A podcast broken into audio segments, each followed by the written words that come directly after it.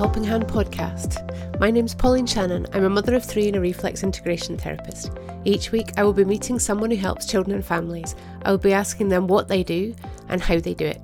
We will learn how different therapies can help, how to choose which is right for you, and how to find them when you need them. Hi, today I'm talking to Pippa Elwood. Pippa works with adults and children as an accredited NLP practitioner and Connected Kids mindfulness tutor. She's based in Fife, but available for video call sessions anywhere you are. Hi, Pippa, and thank you for joining me today.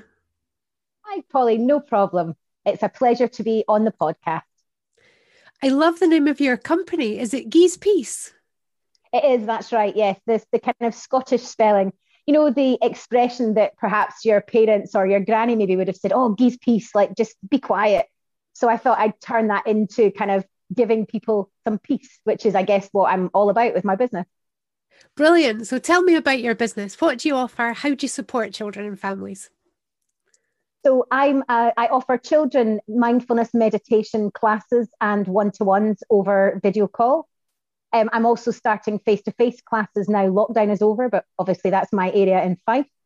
And I also, for adults, I'm a life coach using NLP tools and techniques, as you kind of mentioned in your intro. That's quite a lot to offer. Do you offer them in combination or are they different things for different people? It's, it really depends on what the person who comes to me is looking for help with. So it can be a combination of meditation and some NLP techniques, or it might just be learning some more about mindfulness. It, it's very much tailored to the person. So today you were going to focus on mindfulness. So can you describe to me what's mindfulness? How does it work? Okay, so mindfulness is really all about having an awareness of what's going on in the present moment in a non judgmental manner. So it can encompass areas like gratitude practice, loving kindness, just all about that real connection to what's happening in the right here and the right now, as opposed to worrying about yesterday or thinking about things in the future, just very much each moment as it comes. What got you into mindfulness? I worked for 25 years in uh, the corporate world. And probably about three or four years ago, I was just feeling very kind of disconnected with myself. I wasn't really sure who I was anymore. I didn't feel very happy. I felt quite stressed. There'd been some family illnesses um, going on, and I just in general felt quite overwhelmed. And then someone said to me, um, when was the last time that you did something for the first time? And it really kicked off a load of ideas for myself where every year, and I still do this now, but in this first year, I made sure that I tried something new that was kind of really different and a little bit challenging for me once a month throughout the year. And I think the very second month of trying this, I booked into a weekend meditation course at Samye Ling Monastery down in the borders and really i just came away from there thinking oh wow things have just completely changed for me. I was i was really just hooked on meditation and how calm and peaceful and grateful i, felt as opposed to just being wound up and frenetic busy head all the time. It was just a, a real eye-opening experience for me. I then came back and enrolled in a mindfulness-based living course and a mindfulness-based cognitive therapy course and i managed to be very lucky and I hooked up with a charity and became a mentor on the mindfulness based cognitive therapy course. And then I discovered Connected Kids, which led me to my formal training for mindfulness with kids, which is kind of why I'm here to speak to you today. So it's just been quite um, a life changing experience from one weekend to then over the course of all of these um, training things that I did, I was also offered redundancy. So it all just kind of came together and the stars aligned and now allows me to teach kids meditation. So it's just fantastic. What does mindfulness for kids look like? I'd like to know how do people, when they get in touch with you, what's the process? Is there an assessment process? How do you decide what happens? Right through to what does an individual session look like and what's the follow up like? Okay, so so generally, um, for the children, a parent or carer will contact me. I'll then make sure that we have a proper chat over the telephone so that they can get a feel for me and if their child would get on with me, because I think that's very important, having that sense of rapport. I would then tailor sessions um, depending on what the parent was coming to me with. So mindfulness can very much help with helping children feel calmer and manage managing big emotions. If they're feeling worried or have levels of anxiety, it can help.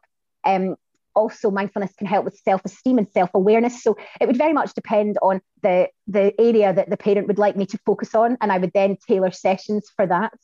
You asked about what would mindfulness look like for children. So it's not all about sitting down cross-legged and doing formal seated meditation. There will be elements of that, but it's much more involving creativity, things like use of mandalas or labyrinths, um, movement, connecting mind and body. Um, so it's, it's, it's a very different experience than you would come to for an, as an adult for a, um, an adult's class or an adult one-to-one. How often would you see somebody? I would normally see them. I'd normally see them once a week for between five or six weeks, so that we would build upon um, what we'd learned in each session. I would be asking them to practice and show their family the things that they've learned, so they can spread that mindfulness awareness um, in their family as well to help manage these big emotions. And I guess as well as a parent, if you know that your child's just learned something that would help them manage a big emotion or to help them with a bit more self control, then it can become a bit of a partnership with the, the parent and child. Oh, remember that you were just showing me the other day what you learned. Maybe this is something that a, a time that you could now put these new skills to the test, that sort of thing. So, would the parents be in the sessions with the children?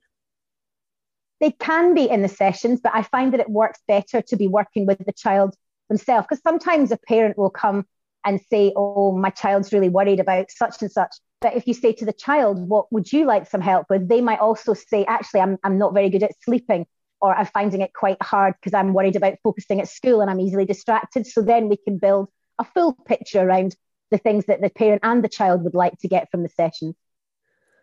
What age of children do you work with, Pippa? From about age eight upwards to teens. Okay, you've kind of covered the next question, but what can symptoms or concerns should lead me to look for mindfulness as a therapy? So I would say particularly it's a lot about the emotional regulation, allowing a child to practice mindfulness to make better choices that are more helpful to themselves and being in that present moment and dealing with things kind of one thing at a time rather than having this just massive worries. Also, perhaps if a child is maybe not so positive. Practices of gratitude can increase positivity and um, help them feel more contented and increasing their level of acceptance really of whatever is going on for them in their life that that's just it is what it is but then it's looking for more um, informed choices that you can do if you're practicing your pause and just making better decisions it's also particularly good with self-esteem looking at areas where the child can think, well, actually, I'm really good at X, Y, and Z, or at school, I get praised for these things. And it builds up a much more full picture because we've all got a natural negativity bias to think, you know, we're just a bit rubbish in general. But when we can then work on all the positives as well, it brings everything just a little bit more into balance. The children are just more content, I would say. You mentioned before beginning to do face to face again after lockdown, but are you going to continue your online sessions beyond lockdown? Yes, I will. I'll be continuing my one to ones over um, video call for for kind of forever now. Um, I've found that they've worked particularly well, and obviously it lets me reach children that are not necessarily right in my local neighbourhood. So there'll definitely be the continuation of those it's great to hear how many therapists will be able to support children further afield as a result of the technical things we've had to take on during the situation. Absolutely. I think that's been one of the positives out of lockdown, to be honest, because I'd always worked with adults over video call, but I hadn't really ever thought about doing that with children. And I think because also they've been relying on technology for a lot of their schooling and things like that, it's kind of a natural progression. So it doesn't feel like it's something that doesn't allow you to form good relationships or anything like that, because that's how we've been living, I guess, for the last few while. Absolutely. So if people want to get in touch with you, Pippa, what's the best way to do that? So you can phone me or text me on 07921145750, or you could look me up on Facebook. You'll get a bit more information So I'm on at Geese Peace Fife. That's probably the, the best ways to connect me. I'm also on LinkedIn, just as my name, Pippa Elwood. I'm lucky with an unusual name, so I'm quite easy to find. Thank you very much, Pippa. Thanks for coming to speak to me and share the information about mindfulness and the services you offer. Thanks very much, Pauline. I really appreciate it. You've been listening to the Helping Hand podcast, connecting families with help and support when they need it. If you want more information or to find a therapist near you, go to helpinghandonline.co.uk.